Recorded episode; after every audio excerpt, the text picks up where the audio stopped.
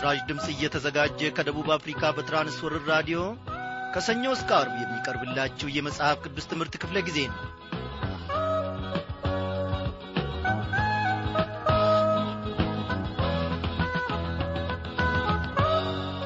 እንደምን አመሻችሁ በጌታ የተወደዳችሁ ክብሯን አድማጮች እግዚአብሔር አምላካችን ያለፉትን ጊዜያት ሁሉ በሰላም ውስጥ ጠብቆን ከማዕዱም እየመገበን መንፈሳዊ ሕይወታችንን እያጠነከረ እያጎለበተ እያሳደገ ለዚህች ለተወደደች ምሽት ደግሞ አብቅቶናል። እንግዲህ ዛሬ አርብም አይደለ እንግዲህ እግዚአብሔር አምላካችን በሚቀጥሉት የረፍት ቀናት ውስጥ እነሆ የተማርናቸውን ነገሮች ሁሉ እንድናሰላስል ጊዜን ደግሞ ይሰጠናል ወቅቱንም ይሰጠናል። ጌታ እግዚአብሔር አምላካችን ታላቅ አምላክ ነው። በዛሬው ምሽት ክፍለ ጊዜ ጥናታችን እንግዲህ እንደተለመደው ተከታታዩን የኦሪት ዘፍጥረት መጽሐፍ ጥናታችንን እንቀጥላለን በሚኖሩን ክፍለ ጊዜያት ሁሉ እግዚአብሔር በባርኮቱ እንደሚገናኘን ተስፋ እያደረግን በዚህ ዝማሬ የዕለቱን ዝግጅታችንን እንጀምራለን። የልቤን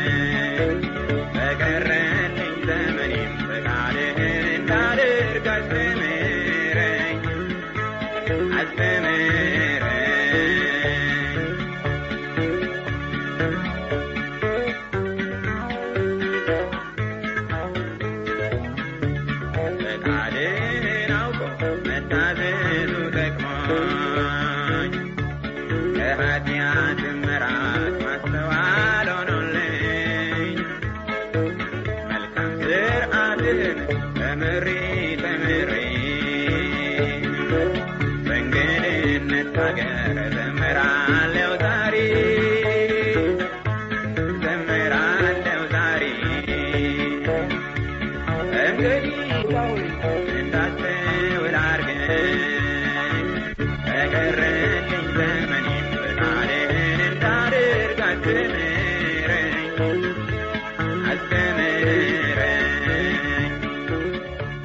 ውድ ወገኖቼ ማስተዋል ለአንድ ክርስቲያን ታላቅ መሳሪያው መታጠቅም የሚገባው የክርስትና መሳሪያው ነው።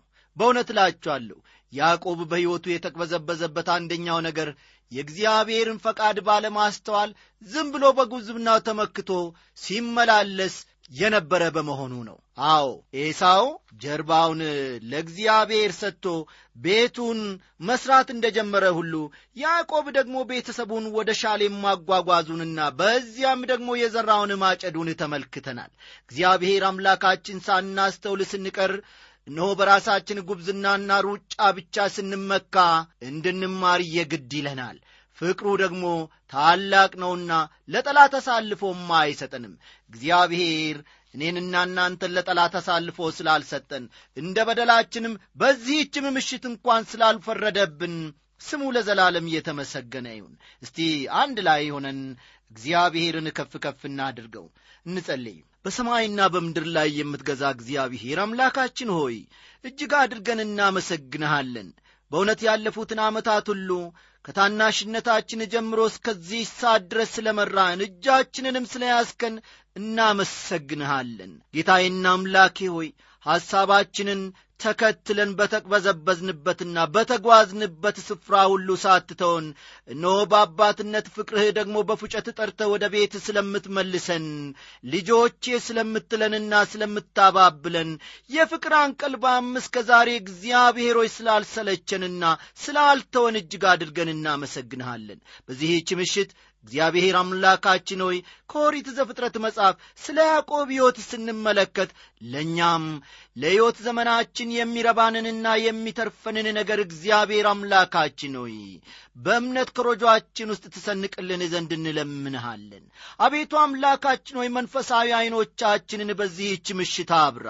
እነሆ ጌታዬና አምላኬ ሆይ ቁርበታችን ባረፈበት ስፍራ ባልጋችን ላይ ሌሊቱን ሙሉ ደግሞ እንድትሠራን እንድታበጃጀን እነሆ ቆመንም ደግሞ ለአንተ መራመድ እንድንችል ቅን የሆነችውን የአንተንም መንገድ እንድንከተል ሰማያዊ በረከቶችን ከጸባዖት ልከ ደግሞ እነሆ እግዚአብሔር አምላካችን ሆይ በቤትህ ታቆመን ዘንድ እንለምንሃለን። አቤቱ ጌታዬ ሆይ እንደ ጠራህን እንድንመላለስ እርዳን። ይህ ብቻ ይበቃናልና ጸሎታችንን ስለ ሰማ ልመናችን መቅደስህን ጥሳ ስለ ገባች ክብር ለስሜ ይሁን።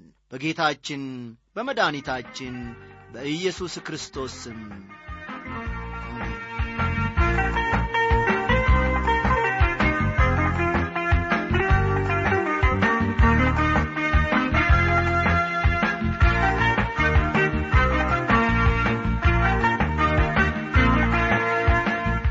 አድማጮቼ የምዕራፍ ሰላሳ አምስትን ትምህርት ስንጀምር በሰላሳ አራተኛው ምዕራፍ ውስጥ ያዕቆብ እስከዚህም ሕይወቱ ጎላ ብሎ የሚታይበት ለውጥ እንዳልተመለከትን እንደ እውነቱ ቢሆንም ደግሞ ከበፊቱ የተሻለ አንዳንድ ነገሮችን ማሳየት እንደጀመረ በሕይወቱ መመልከታችን የሚታወስ ነው። ዛሬ ደግሞ የዚያኑ ቀጣይ ክፍል ይዘንላችሁ ቀርበናል እና እስቲ መጽሐፍ ቅዱሶቻችሁ እንደተለመደ ሁሉ ወጣ ወጣ አድርጋችሁ ዘፍጥረት ምዕራፍ 35 ቁጥር 22 ቁጥር 23 ቁጥር 24 እና 25 እንዲሁም 26ን የተመልከቱ።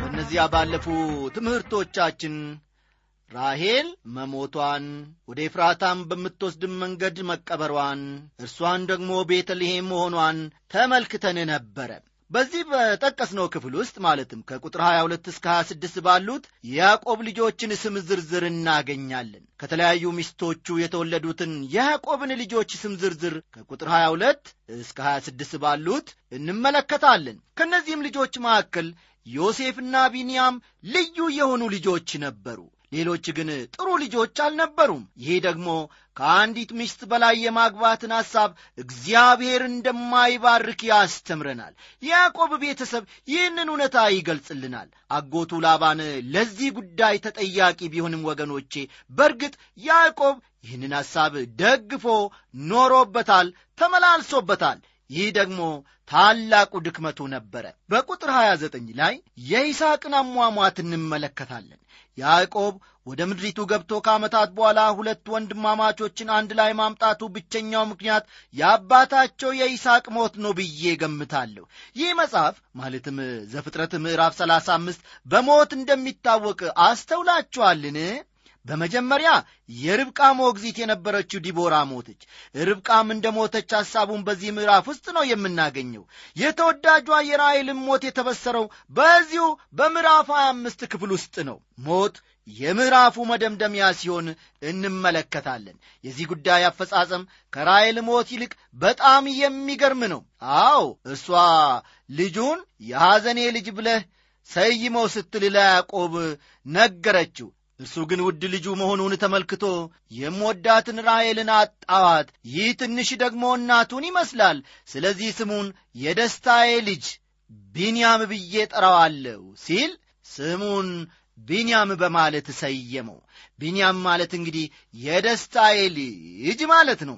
በእነዚህ ዓመታት ውስጥ ያዕቆብ በፔንደን አረም በነበረበት ጊዜ ሥጋዊ ሕይወቱና ኔባይነቱ እንደሚያረጋግጡት ምናልባት በሕይወቱ ውስጥ የራሔል ፍቅር ደስ የሚለው ብቸኛ ነገር ነበር። ፈቃዱ ሁሉ ወደ እርሷ ስለነበረ እርሷን ለማፍቀሩ ምንም አይነት ጥያቄ አይኖርም እርሷ የፈለገችውን ነገር ሁሉ ያደርግላት ነበር። ይህ ደግሞ ከአባቷ የወሰደቻቸውን እንግዶች አማልክት እንድታኖራቸው ለእርሷ ከመፍቀዱ ልንረዳ እንችላለን። ሊያም ብትሆን ሌላም ሰው ስለዚህ ጉዳይ እያወቁ አብረው ኖሩ። እርሱ ግን ከራይል ጋር ይደሰት ነበር። ራይልም ሁለት ወንዶች ልጆች ዮሴፍንና ቢንያምን የወለደችለት ሲሆን የሞተችው በቢንያም ወሊድ ላይ ነበረ። የራሔል ሞት ለያዕቆብ ሕይወት ከፍተኛ የልብ ስብራት ነው። ወዳጆቼ እኔን እጅግ ያሳዝነኛል። የቀሩት ሌሎች አስር ልጆቹ በምንም አይነት መንገድ ደስ የማያሰኙ ነበሩ። ከአንድ ሚስት በላይ ማግባት ታዲያ ወገኖቼ ኀጢአት እንደሆነ በእያንዳንዱ ቀን ውስጥ በሚገኙት ሀያ አራት ሰዓታት እግዚአብሔር ያዕቆብን እንዳሳሰበው እኔ እገምታለሁ። እናንተም እንደዚሁ እንደምትረዱ እኔ ባለሙሉ ተስፋ ነኝ። ሁሉም አያስፈልጉትም ነበር። ቢሆንም እግዚአብሔር ሐሳባችንን እንድንቀይር ሊያደርገን ይችላል። እግዚአብሔር ከሕይወታችን ውስጥ ደስ የማይላቸውን አንዳንድ ሐሳቦች እንድንቀይርና ወይም ራሱ ሊቀይርም ይችላል፣ ሊለውጥም ሊያስወግድም ይችላል። ስለዚህ እግዚአብሔርን እጅግ አድርገን እናመሰግነዋለን። እግዚአብሔር ድርብ ጋብቻን እንደማይፈቅድ ይህ እውነታ በዚህ ክፍል ውስጥ ግልጽ ሆኖ ለትምህርታችን ተጽፎልናል። ከወንድሞቹ የተነሳ በዮሴፍ ላይ የደረሰው ክፉ ድርጊት በግልጽ የዚህ ውጤት ነው። ወገኖቼ እንግዲህ ከምዕራፍ ሰላሳ አምስት ይህንንና ይህንን የመሳሰሉትን ድንቅ ነገሮችን እንድንረዳ እግዚአብሔር አምላካችን አስተምሮናል። ከምዕራፍ ሰላሳ ስድስትስ ቀጥለን ደግሞ ጌታ መንፈስ ቅዱስ የሚያስተምረንን አንድ ላይ እንመለከታለን።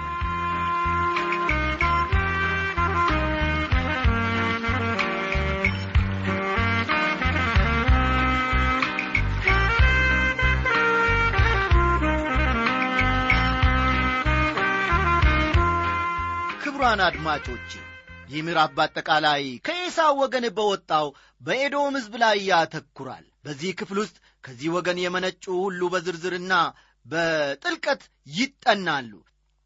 ዛሬ ባለው ሰፊ የአረብ በረሃማ አቀማመጥና የሕዝብ አሰፋፈር ውስጥ ይህንን ሕዝብና መንግሥቱን እናገኛለን።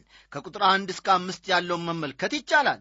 የኤሳው ትውልድ ከሙት ባሕር በታች በሚገኘውና በስምም ኤዶም ተብሎ ከሚጠራው ስፍራ ይኖራል። ዛሬም ቢሆን አለታማው የኤዶም ዋና ከተማ በዚያው ስፍራ ይገኛል። ለኢሳይያስ በኤርምያስ በሕዝቅኤልና በአብዲዩ በኩል ስለ ኤዶም የተነገሩ ትንቢቶች ሁላቸውም በትክክል መቶ በመቶ ተፈጽመዋል። ወገኖቼ የኤዶም ሕዝብ የመጣው ከኤሳው ወገን ነበረ። በዚህ ምዕራፍ ውስጥ በሦስት ጊዜያት ያክል ኤሳው የኤዶም አባት ስለመሆኑ ሲጠቀስ እንመለከታለን። ኤዶም ከኤሳው ወገን ወጣ ከተባለ ልብ በሉ፣ ኤዶም ከኤሳው ወገን ወጣ ከተባለ በኤሳውና በኤዶም መካከል ምን ዐይነት ልዩነት ሊኖር ይችላል? ኤሳው ከመጽሐፍ ቅዱስ ውስጥ ካሉ ሥጋውያን መካከል አንዱና ዋነኛው ነው። ኤሳውን ማወቅ የጀመርነው ገና በአባቱ ቤት በይስሐቅ ዘንድ ሳለ ነው። ልብ በሉ ኤሳውን ማወቅ የጀመርነው ገና ድሮ በአባቱ ቤት በይስሐቅ ዘንድ ሳለ ነው።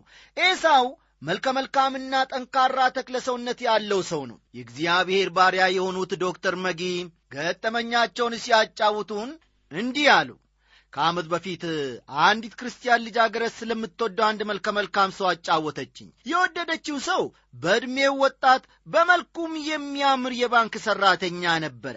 እኔም ለጥቂት ዓመት የባንክ ሠራተኛ ስለነበርኩ አሉ የባንክ ሠራተኞችን ባሕሪ ጠንቅቄ ያውቃለሁ።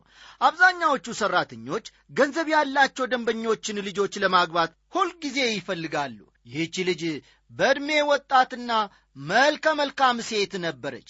ወደ ክርስቶስም በቻይና አገር ይሰሩ በነበሩ ሚስዮናውያን አማካይነት ነበር የመጣችው።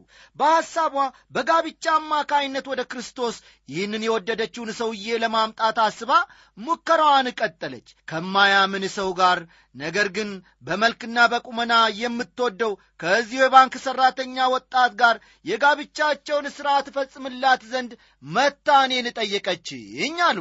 በነገሩ እኔም እንደማልስማማ በገለጽኩላት ወቅት በቁጣና በቅራኔ የተለየችኝ ሲሉ ካጫወቱን በኋላ መጨረሻውን ሲነግሩን ልጁንም አሉ ልጁንም እኔ በግል አነጋግሬው ነበረ። በውበት የተዋጣለት መልከ መልካም ወጣት ነው። ነገር ግን ምንም አይነት ወደ ጌታ የሚያደርስ እርምጃና ዝንባሌ ግን የለውም፣ አላየውበትም ካሉ በኋላ ታዲያ ይህ ወጣት ይህችን ልጅ የማግባት ፍላጎቱ እጅግ ከፍተኛ ነበረ። ምክንያቱም ልጅቱ መልከቀናና ገንዘብም በደንብ ያላት ነበረችና፣ በነገሩም ሁለቱ ተስማምተው በትዳር ተጣምረው ኑሮ ከጀመሩ ብዙ ሳይቆዩ የመፋታታቸው ዜና በልጅቱ በራሷ በኩል ደረሰኝ አሉ። ይቺ ልጅ ወደ እኔ መታ አሉ ዶክተር መጊ። ይቺ ልጅ ወደ እኔ መታ እስከ ዛሬ ከገጠሟት ሰዎች መካከል እንደዚህ ያለ ሥጋዊና ዓለማዊ አረመኔ ሰው በሐሳብ ሁሉ ምድራዊውን ነገር የሚያስብ እንደ እርሱ ዐይነት ሰው አጋጥሟት እንደማታውቅ ነገረችኝ። ውጫዊ ገጽታውን ስንመለከት የሚያምር ቁመና ኖሮት አፉ በመልካም ቃላት የተሞሉ ቢሆንም ይህ ሰው ግን ሕይወቱን በሙሉ ለዓለማዊነት የሰጠና ያስገዛ መሆኑን እንመለከታለን። በዚህ ሰው ሕይወት ውስጥ የኤሳውን ባሕሪ እንመለከታለን ሲሉ ዶክተር መጊ አጫወቱን። አዎ ወገኖቼ፣ ይህ ትክክል ነው። ኤሳው በዓለማዊነት ባሕሪ የተሞላ ሕይወት ነበረው። ፍጹም ሥጋዊ ሰው ነው። የኤሳውን ውጫዊ አካል የሚመለከት ማንኛውም ሰው የኤሳውን በእግዚአብሔር ፊት መጠላትና መናቅ ሊገረም ይችል ይሆናል። ትልቁ ነገር ግን እግዚአብሔር የኤሳውን ውስጠኛ ሰውነት አጥልቆ ማየት መቻሉ ነው። በትንቢት አብድዩ መጽሐፍ ውስጥ የኤሳው ማንነት ሙሉ በሙሉ ሲገለጥ መመልከት እንችላለን። የኤዶምን ሕዝብና መንግሥት በደንብ ያስተዋለ ሰው በእያንዳንዱ የኤዶም ሰው ውስጥ ትናንሽ ኤሳዎችን ይመለከታል። እውነቴን ነው የምላችሁ በኤዶም ሕዝብ መካከል የትዕቢትን መስፈንና መንሰራፋት በቀላሉ ዛሬ ዛሬ ወደዛ አገር ጎራ ብትሉ መመልከት ትችላላችሁ። አብድዩ ምዕራፍ አንድ ከቁጥር ሦስት እስከ አራት ያለውን ተመልከቱ። ትንቢት አብድዩ ምዕራፍ አንድ ከቁጥር ሦስት እስከ አራት ከትዕቢታቸው ትልቅነት የተነሳ ሕዝቡ ራሱን የቻለ የነጻነት አዋጅ አውጥተው ነበረ። በልባቸውም ከእግዚአብሔር ውጭ መኖር እንደሚችሉ ያስቡ ነበር። ይህ ሁሉ እንግዲህ የኤሳው ባሕሪ በግልጽ ሲታይ ማለት ነው። እግዚአብሔር በግልጽ ኤሳውን ጠላው፣ ያዕቆብን ግን ወደድኩ ብሎ ሲናገር የምንመለከተው የእነዚህ ሰዎች የሕይወት ታሪክ ለአንድ ሺህ ዓመታት ያክል በምድራችን ላይ ከኖረ በኋላ ነው ይህንን የምንመለከተው ማለቴ ነው። በረጅም ዘመናት በኤሳው ውስጥ የነበረው የሚጠላው ዘር ምን ያክል እንደቆየ ካየነው በኋላ ነው። ኤሳው ከነዓንን ስለ መልቀቁ የሚያወሳው ደግሞ ቁጥር ስድስትና ሰባት ነው። ኤሳው ኤዶምን ማፍራቱ በዚህ ክፍል በተደጋጋሚ ተገልጧል። በክፍሉም ውስጥ ኤሳው የከነዓንን ሴቶች ማግባቱን ያስታውሰናል። በአብርሃምና በሌሎች ታሪክ ውስጥ ተመሳሳይ ችግር እንደነበረ መመልከት እንችላለን። በመካከላቸው በግጦሽ መሬት ላይ ግጭት ተፈጥሮ ነበረ። ሁለቱም ብዙ ከብቶች ነበሯቸው። ስለዚህም መሬቱ በቂ ካለመሆኑ የተነሳ በመሬቱ ላይ ምን ተፈጠረ? ጥል ተፈጠረ። ጥሉንም ለማስቀረት በተወሰደው እርምጃ ሎጥ የቃል ኪዳንን ምድር ለቆ የተሻለ ወደሚመስለው ስፍራ እርምጃውን አቀና። የኤሳውን ትውልድ በተመለከተ ደግሞ ወገኖቼ ከቁጥር ዘጠኝ እስከ አሥራ አራት ያለውን መመልከት ይቻላል። ከቁጥር ዘጠኝ እስከ አሥራ አራት ባለው የኤሳውን ትውልድ እንመለከታለን። በዚህ ክፍል የአማሌቃውያን የሕይወት ታሪክ መጀመሩን እናነባለን። በምዕት ዓመቱ ውስጥ ብዙዎቹ በመገፋፋት ብቻ ወደ ተለያዩ ስፍራዎች ደርሰው ሰፈሩ። በተለይም በብዛት አረቦች ወደ ሰሜን አፍሪካ ይፈልሱ ነበረ። ቢሆንም ግን በአብዛኛው የአረብ ሕዝብ አብርሃም ከአጋር ከወለደው ከእስማኤል ወገንና ከኬጡራ ከወለዳቸው ልጆች የወጡ ናቸው። ይህ የትውልድ ሐረግ በብዛት የነበሩትን ሁሉ የዘር ግንዳቸውን ከአብርሃም ጋር ያስተሳስረዋል። ምንጩ ከእስራኤል ጋር አንድ ይሆናል ማለት ነው። በመካከለኛው ምስራቅ በጉብኝት ላይ ሳሉ ያጋጠማቸውን ጉዳይ ዶክተር መጊ ሲናገሩ እንዲህ አሉ። በጉብኝት ላይ ሳለን ለጉብኝት ቡድኑ ስለ እስራኤል የሰጠውትን አስተያየት አንዱን አረብ ክርስቲያን እጅግ አስቆጣው። ሰውየው አረብ ቢሆንም ክርስቲያን ነበረ። ይሁን እንጂ ይህ ሰው በእስራኤል ላይ ትልቅ ጥላቻ ነበረው። የተናገርኩትን ንግግር እንደሚቃወም በገለጸልኝ ወቅት እርሱና ወገኖቹ ሁሉ ለእስራኤላውያን ወንድማማች መሆናቸውን ገለጽኩለት። እርሱ ግን መልሶ በምንም አይነት መንገድ ዶክተር መጊ እነዚህ ሰዎች እንደማይገናኙ ልነግርህ እፈልጋለሁ አለኝ አሉ። ሁለቱም የሴም ዝርያ ያለባቸው ወይም ሰሜቲኮች መሆናቸውን ገለጽኩለት። ከገለጻዬ በኋላ ነገሩ እውነት መሆኑን አመነ ሲሉ አጫወቱን። በዚህ ምዕራፍ ውስጥ የእስራኤሎችን ከሌሎች ጎሳዎች ጋር በዘር መጣመርን እናነባለን። መንፈስ ቅዱስ በሰው ልጆች ስነ ጽሑፍ አማካይነት እየተጠቀመ ብዙ እውነቶችን ይገልጽልናል። በቁጥር አሥራ አምስት ውስጥ ከኤሳው ቤተሰብ ውስጥ የበላይ ገዢ አካሎች መውጣታቸውን እንመለከታለን ዛሬ ዛሬ በአማርኛው አጼዎች የምንላቸው ማለት ነው። ቁጥር አሥራ ዘጠኝንም እንዲሁ ተመልከቱም። በብዛት የኤሳው ወገን የሆኑ ሰዎች ከበላይ የገዢ ወገን እንደሆኑ ይነገርላቸዋል። እነዚህ አጼ የምንላቸው ናቸው። ቢሆንም የቀደመው የዘር ምንጭ እንጂ አሁን ያለው አይደለም።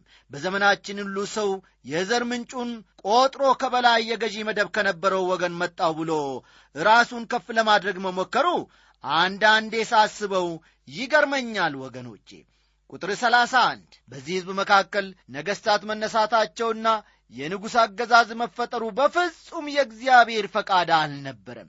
ይህንን ከዚህ ከቁጥር 31 እንመለከታለን። ቢሆንም ግን በኤዶማውያን ዘንድ የተከሰተ የኤዶም ሰዎች የሚለማመዱት ተግባር ነበረ። ማንኛውም ከኤሳው ወገን የወጣ ሰው አጼነትን ይሻል። ልብ በሉ ማንኛውም ከኤሳው ወገን የወጣ ሰው የበላይነትን ወይም አጼነትን ይሻል። ይህም የኤሳው ዝርያ ባህሪ ነበረ። ሁሉም የበላይነት የሚገልጥ የማዕረግ መጠሪያ አጥብቀው ይሻሉ። ሌላኛው አስደናቂ የሕዝቡ ባሪ ንጉሥን በራሳቸው ላይ በመሾሙ ረገድ ከእስራኤላውያን መቅደማቸው ነው። የእስራኤል ሕዝብ በአንደኛ ሳሙኤል ምዕራፍ 8 ቁጥር አምስት እንደምንመለከተው የእስራኤል ሕዝብ በአንደኛ ሳሙኤል ምዕራፍ 8 ቁጥር አምስት ላይ ነበረ ንጉሡን በራሳቸው ላይ ለመሾም የወሰኑት። እስራኤላውያን ንጉሥን በፈለጉበት ወቅት ጥያቄያቸውን ለየት ባለ አቅርበው ነበረ። ልክ በደቡብ እንዳሉ ኤዶማውያን ወንድሞቻችን ንጉሥን ሹሙልን ማለት ይችሉ ነበረ። ከቁጥር 40 እስከ 43 ያለውንም ተመልከቱ። ይህ ክፍል የሚያወሳው የተጣለንና የተናቀን የሕዝብ ወገን ነው። በእርግጥ እያንዳንዱ ሕዝብ ራሱን የቻለ ማዕረግና የመከባበር ባህል ነበረው ቢሆንም ግን የኤዶም ክብር ፈላጊነት እጅግ የላቀ ነበረ። በኤዶማውያን መካከል አንዱ ሌላውን ሲያስተዋውቅ የማዕረግ ስሙን እየጠራ አጼ ከሌ አጼ ከሌ ይባባሉ ነበረ። በጉባኤዎቻቸው የሚሰጣጡት ከበሬታ ከወገብ ጎንበስ በማለት የመስገድን ያክል ነበረ። በአጠቃላይ ወገኖቼ ነገሥታቱን ለማየት እጅግ የሚከብድ ነገር ነበረ። በዚህ ምዕራፍ ውስጥ ጥልቅ የሆነ የስነ ሰው ወይም አንትሮፖሎጂና የስነ ጎሳ ኢቶኖሎጂ ጥናት ማድረግ ይቻላል። ይህ ምዕራፍ በየቤተሰቡ የሚገኙትን ስራዊ አመጣጥ ወደ መሠረቱ መልሶ የሚያይ የሚዳስስና የሚያስቃኝ ክፍል ነው። ምዕራፉ በአጼዎች የስም ዝርዝር ታሪኩን ይደመድማል። ሆኖም የሀብቱን ምንጭና በኤዶም ያለውን የሀብት ይዞታን ባጭሩ ይገልጻል በትንቢት አብድዩና በምልኪያስ መጽሐፍ ውስጥ የምንመለከተውን የትንቢት ቃል ከነ ፍጻሜያቸው ማጥናቱ ይልቅ የነገሩን ይዘት አስደናቂ ያደርገዋል።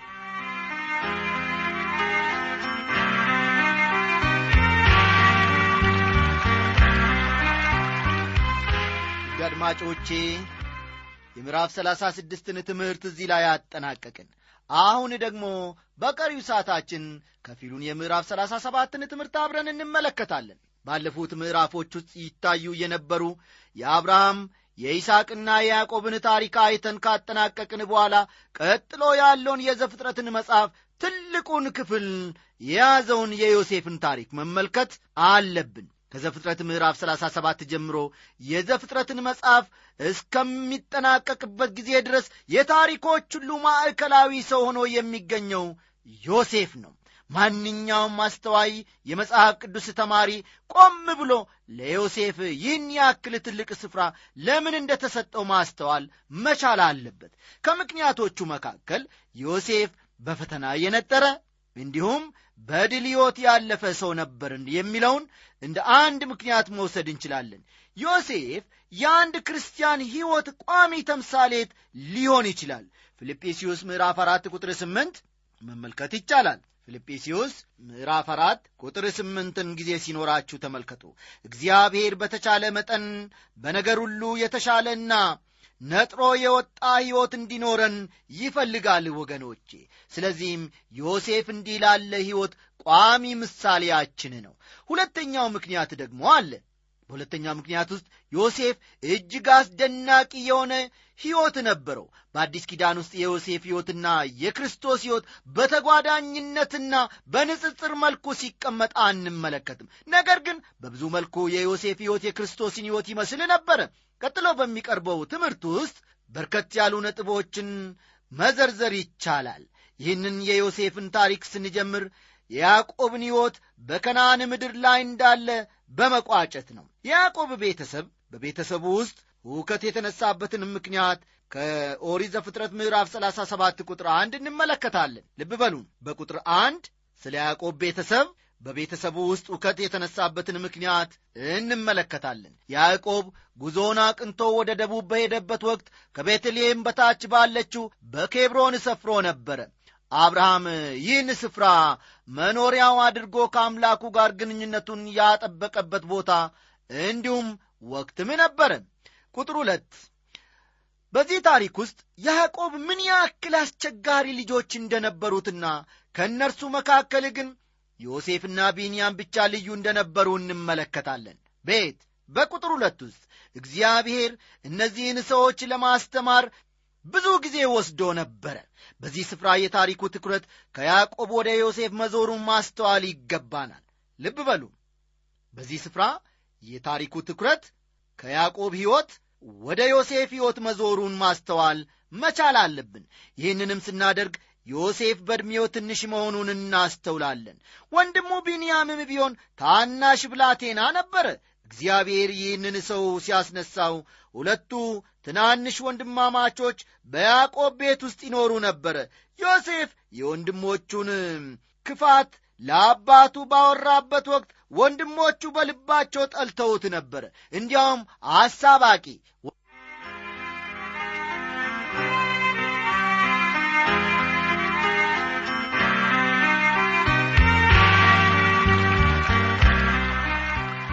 ወገኖቼ የዛሬውን ትምህርታችንን እዚህ ላይ አበቃን።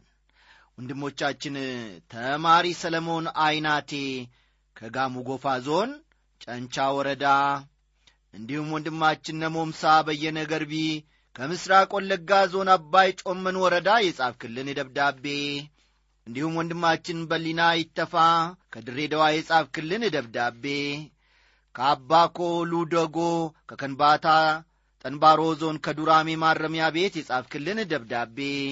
እንዲሁም ከሀያ ሦስተኛ ክፍለ ጦር አራተኛ መካናይዝድ ብርጌድ ሁለተኛ ሻለቃ ከአይጋ ወንድማችን ተሰማይ ዋንዶ የጻፍክልን ደብዳቤ። እንዲሁም ደግሞ ወንድማችን ሰለሞን ሳኒኤ ከጨንቻ ወረዳ ከጨንቻ የጻፍክልን ደብዳቤ ደርሶናል። ሁላችሁንም እጅግ አድርገን እናመሰግናለን እግዚአብሔር ደግሞ በእናንተ በኩል እያደረገ ያለውን የእናንተንም ዕቅድ ጥያቄዎቻችሁንም ሁሉ ተመልክተናል። ለእያንዳንዳችሁ በፖስታ ቤት በኩል ባድራሻችሁ መልሱን እልክላችኋለንና ተጠባበቁ። ስለ ተሳትፏችሁ ስለ ማጽናናታችሁና ስለ ማበረታታታችሁ ሁሉ እጅግ አድርገን እያመሰገንን የነገውን ደብዳቤዎቻችሁን ደግሞ እንድትልኩልን አደራያን በዚህ ዝማሬ ሁላችሁንም እንሰናበታለን ደህና አደሩ ተናግሬ አልጨርሰው የዳንኩበትን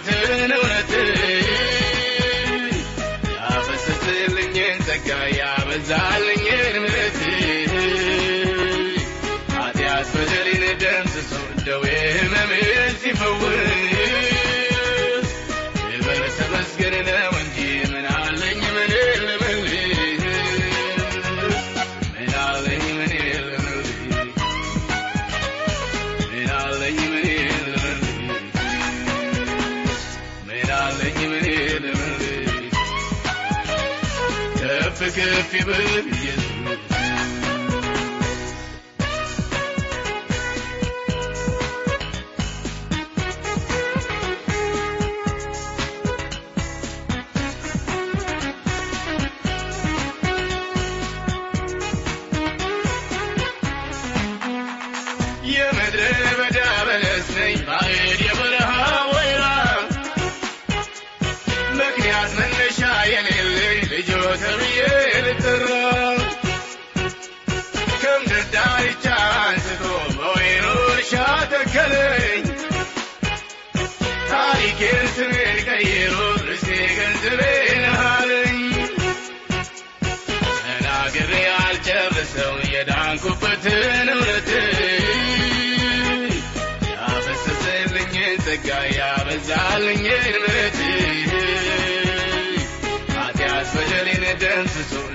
ደዌ ሕመሜን ሲፈውስ ክብር ተመስገን ነው እንጂ ምን